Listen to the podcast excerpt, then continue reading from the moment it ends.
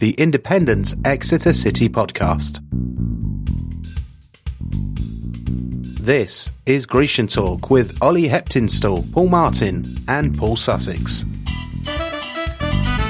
Okay, hello everyone, and welcome to another week's edition of Grecian Talk. And it's going to be a more positive episode this week, hopefully, because Exeter collected four points from the last two games two home games, a victory over AFC Wimbledon, and a 2 2 draw against Fleetwood.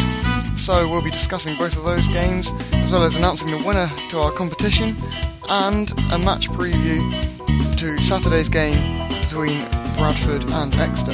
So, uh, no Ollie tonight, unfortunately. So, I'm Paul Martin, I'm in the chair for tonight, and we've got Mark Briggs and Paul Sussex with me to discuss the games. So, that's all coming up on this week's Grecian Talk. Okay, so we'll start this week with another interview. We had Jamie Reid on couple of weeks ago, and now we've got another City youngster on loan at Dorchester, Jake Gosling, who of course scored the winner against Plymouth Argyle to knock them out of the FA Cup. Mark and Hans last week carried out an interview with Jake Gosling, and here it is.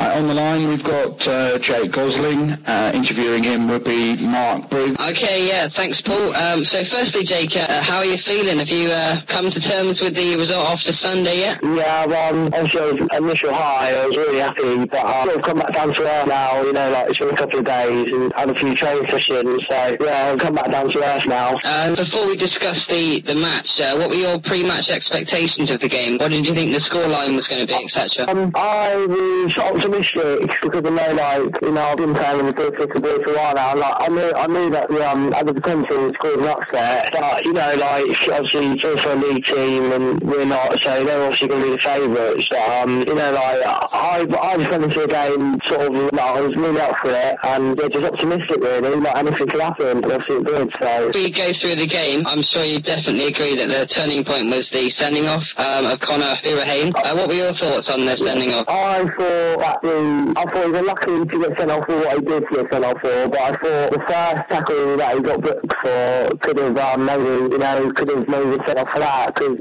I watched it again and again. It was quite a vicious tackle, so you know I thought he was unlucky to, get the second booking for that decision, but the first decision I thought he maybe could have been sent off for. Yeah, certainly agree. And of course, um, your goal on 49 minutes as a lovely, calm and composed shot. Uh, how much of it do you remember?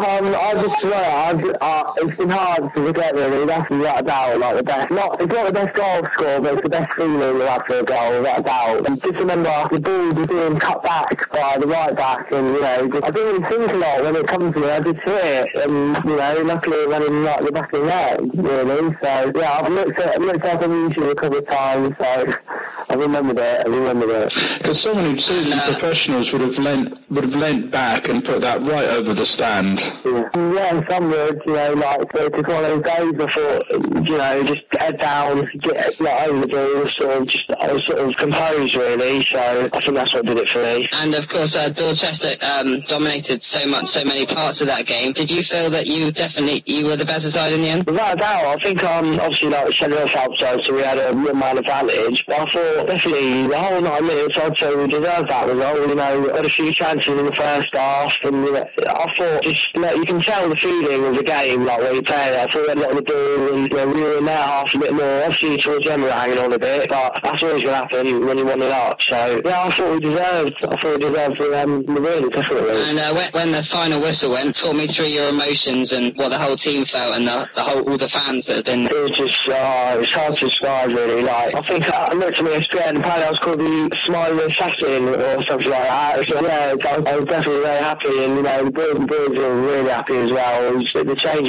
was going mental, but um, it's sort of actually a few interviews after the game, so I couldn't join in as much as I'd like to. But you know, I was just over the moon. Like, not just because like, I scored, but just you know, we got through, and you know, like the boys I play with, they're, they're brilliant. I couldn't have asked for anything better. So I was pleased, obviously pleased for myself. I was pleased for them too. Yeah, so oh, when I was watching on TV, yeah, your smile was definitely one of the highlights. Of, I think as well, uh, Martin Keown was uh, quoting how uh, good your goal was as well. So that was obviously their claim to fame there. Yeah, not Uh, nice to hear. I'm sure many City fans uh, would like to know uh, when do you think you'll be back at H- SJP, or will you be uh, staying for round two? Yeah, I think um, yeah, I think the two clubs agreed that I'm going to stay at Dorchester for my last month. Know, um, so I'll be playing in round two and hopefully get, get through again. I think it's um, Adam Luton and Ammunition, so we'll see what happens. But yeah, I'm a Dorset for another month. And uh, all the boys down there optimistic about the the next round. Yeah, right doubt. I think you know, we've proven that we can beat anyone, well, anyone in Region. But um, yeah, I just think like bring it on now, see what happens, see what happens. How do you get on with the Dorchester players? I mean, it's been interesting that Jamie Reid did that wonderful goal in the last minute against Eastleigh, and then along come you, you know, another 19-year-old who propels them into the second round of the FA Cup. I mean, there must be, you know, these two youngsters are both upstarts, but have um, contributed an incredible amount to their football season. Yeah, um, lads have been brilliant to since I've been there. You know, I've really enjoyed like mixing in with them, they've all been exposed. They all sort of have the same like banter as like we do. So, um, and I thought really, I thought he's, he's done very well what he's learning, and he feels so well. He was on the bench last night, wasn't he? So yeah, I'm pretty sure him. Obviously, it was a shame he didn't um, get on in the FA Cup, but like, a couple of rounds before, he sort of scored the winner to get through as well. So he had a really good time there, and so have I. So, and hopefully he can carry on with him this last month. Back down to earth today because you played in the reserves game, you were on the bench. Yeah, um, yeah, we um, won six one, I think. But to be honest, like they weren't the um, no disrespect, but the team we played were um, the strongest of teams. So yeah, it wasn't like the um, wasn't as good feeling as scoring a winner against Plymouth. I can say that. I quite understand. And what have you learnt from your time on loan at Dorchester? What do you think you'll be back, be able to bring back to the Exeter City Football Club? But to be honest, as far as I Dorchester, yeah, things like going to like, I was on the bench and stuff. I've, I think um, I've learned, you know, down is, and I've learned how to um, you know, deal with upsets and deal with sort of um, like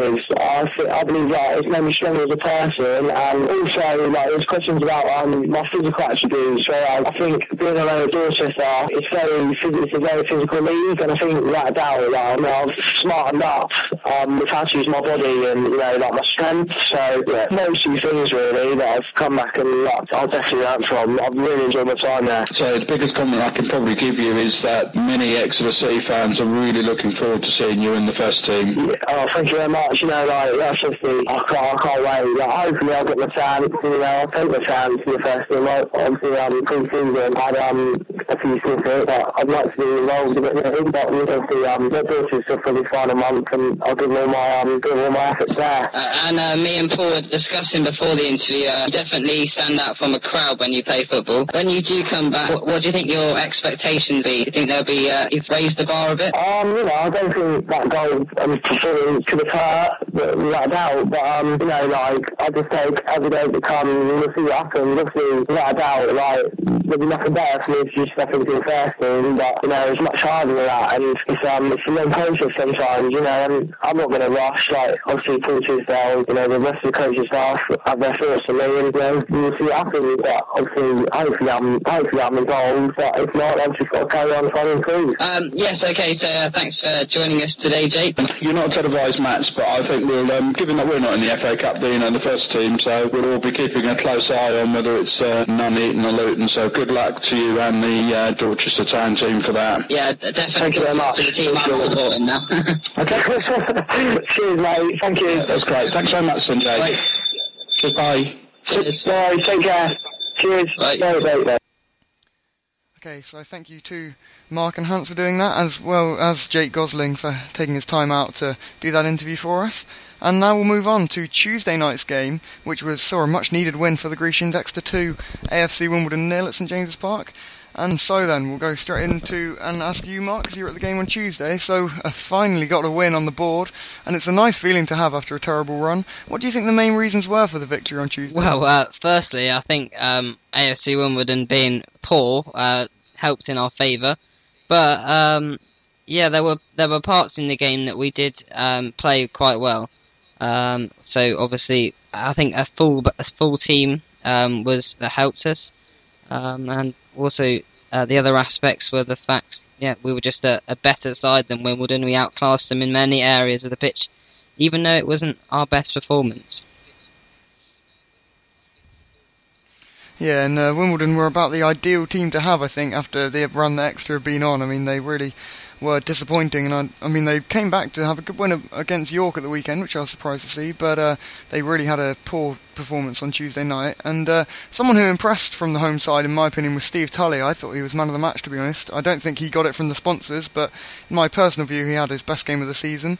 And uh, Mark, who do you think is the best bet for that right back slot? Would it be Steve Tully? Well, Steve Tully's definitely showing uh, his full potential at the moment. Uh, Kevin Amankwa is always a good uh, substitute for him, uh, but I believe uh, Steve Tully deserves a place at the moment after his um, recent form. Uh, he's definitely been uh, the better of the two at the moment. But yeah, I wouldn't be afraid of playing Kevin Amankwa um, as on the left back.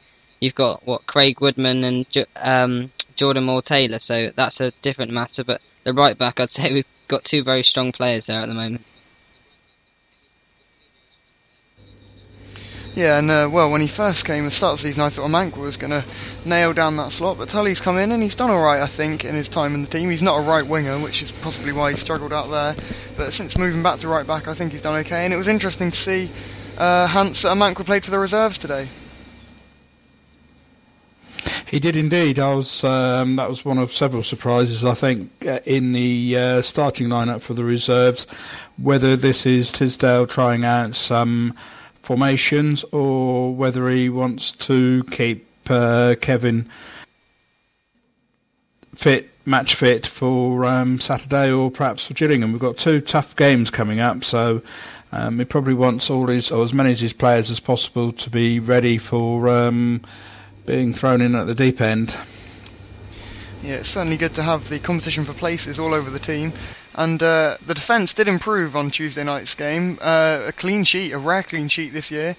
Uh, Mark, was it a marked improvement from the defence, or was it just the fact that Wimbledon offered no threat? well, uh, a bit of both, I, I think. Um, got uh, not really much attacking threat from Fleet um, from Wimbledon, and uh, yeah, it was Jack Midson, their striker, was the only sort of attacking threat they had. But um, I was sort of impressed with the defence. You got uh, Danny Cole's been accused of not really having a very good leadership over the last couple of weeks.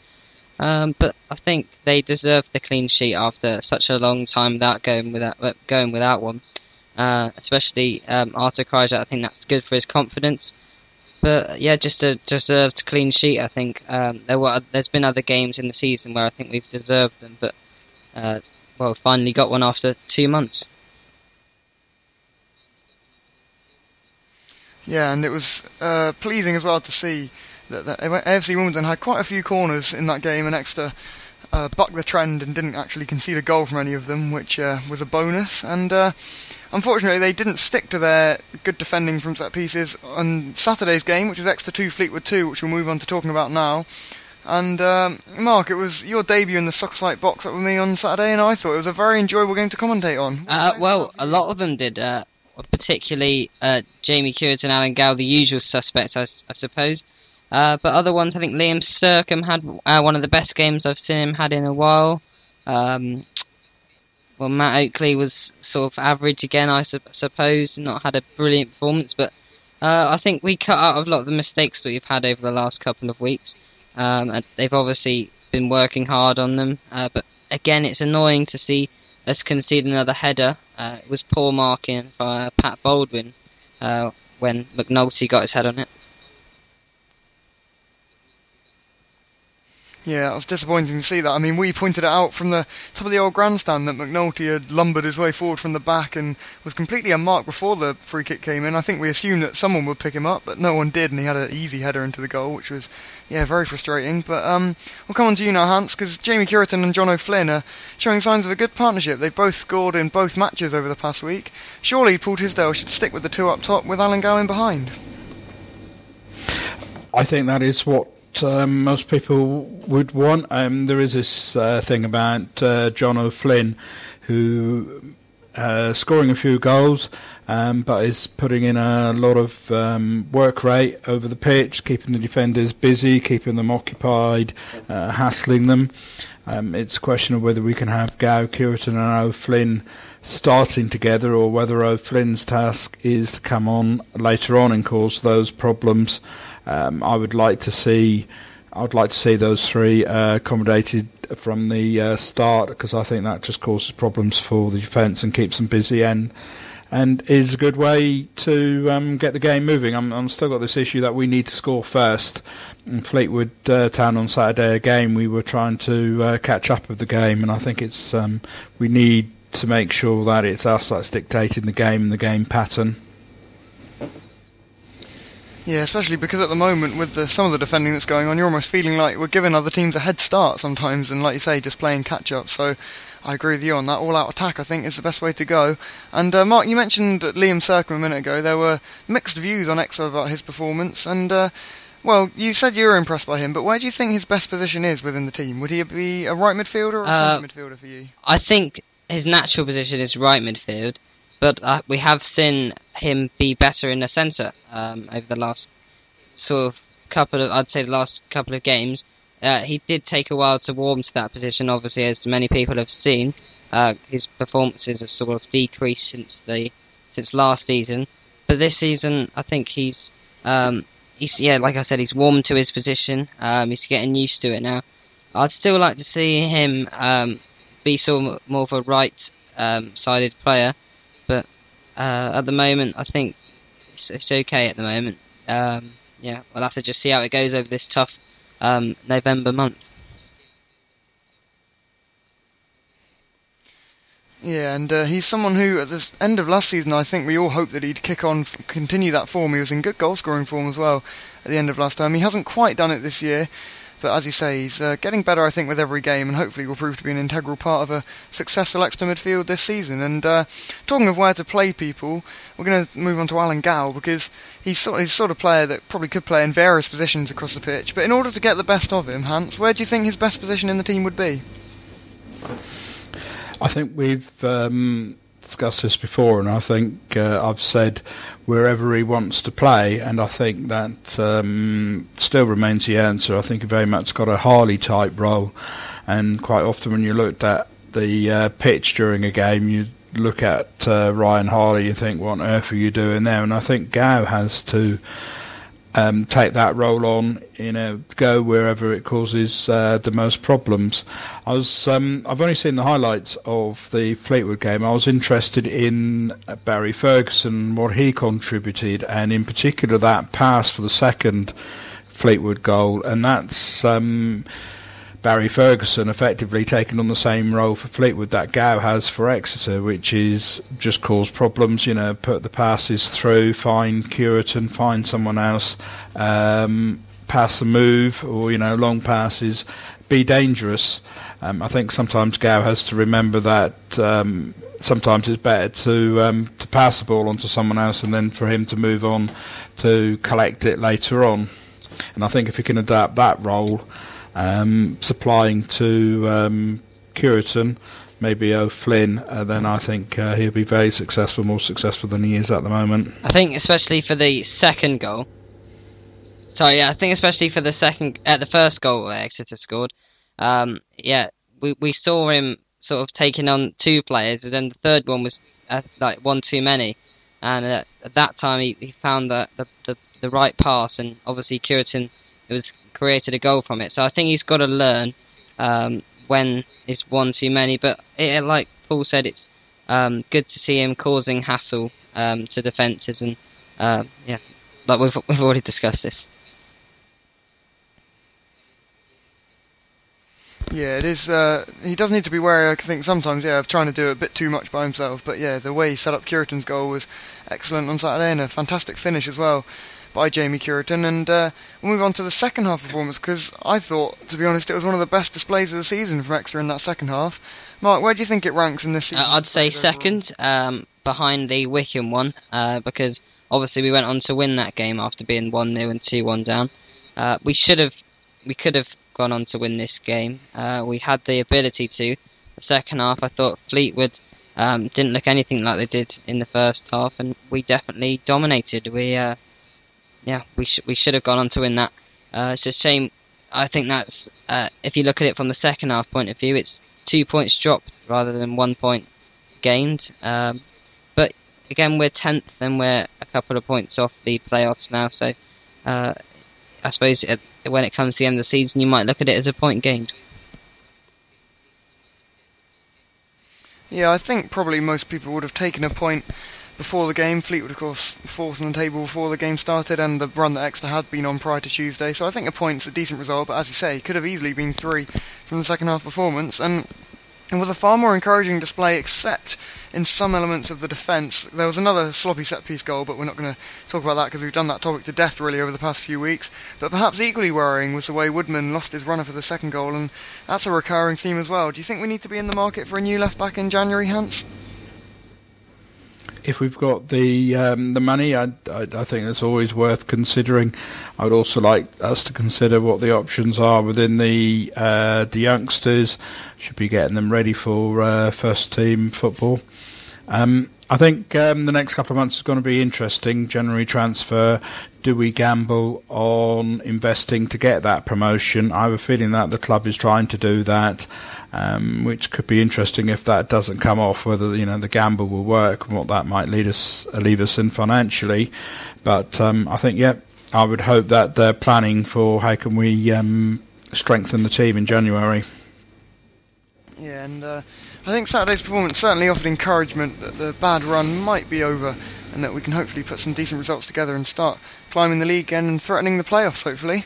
So that's uh, the two more promising games dealt with, and we'll move on to the competition which we had last week. And uh, the winner of Mike Blackstone's new Exeter City book is Ollie Goodchild, who emerged victorious despite actually selecting the wrong answer. The answer was Eastleigh, but Ollie, you were the entrant, so you've done well to win yourself a copy of that book. And uh, so that's the competition, and now we'll look ahead to Saturday's game. It's Bradford against Exeter, and uh, Hans has recorded a match preview for us for this game, and here it is. Next up for the Grecians is Bradford City away on Saturday. Bradford City currently lie fourth in League Two, and I'll be there on behalf of Grecian Talk, and we'll report back in next week's show. First saw Bradford City back in the 70s, August 1973 to be precise, and that result was nil-nil, which was typical of uh, most of the results at St James's Park between the two sides, or if um, there was a result, it was generally 1-0 to Exeter, and never very few, never very many goals. They were promoted in the 1976-77 season, the same as Exeter. Exeter finished second, and Bradford City finished in fourth. Our record at Valley Parade is we've played 19, we've won 5, drawn 5, lost 9, and scored 21 goals to their 40. Many people will think of Bradford City as being a Premier League team, but in fact they only spent two seasons in the Premier League in 1999 and 2001. They've now on their sixth season in League Two, and the last two years have been uh, fairly poor, finishing 18th and last two, um, even though most of their fans think they're the biggest team in League Two and should therefore be given success and be allowed to run away with the league, but they've not been able to do that. The last time we were at uh, Valley Parade, um, City were 1-0 up at half time, but conceded 4 in the second half, and the result was 4-1 to Bradford City. Okay, thank you, Hans, for doing the preview there. And uh, Mark, we'll come on to you. What's your thoughts about Saturday's well, game? Well, firstly, uh, of course, Bradford is a big stadium. I think uh, one day I'd love to go up there and watch Exeter if they're ever playing Bradford again. Yeah, uh, for the actual game uh, this Saturday, um, I think we've got to look at it, uh, bringing the mom- momentum we've had over the last week, and um, hopefully go on to get. Um, I think uh, a lot of people are expecting us to get maybe a, a hopefully a point and possibly even three.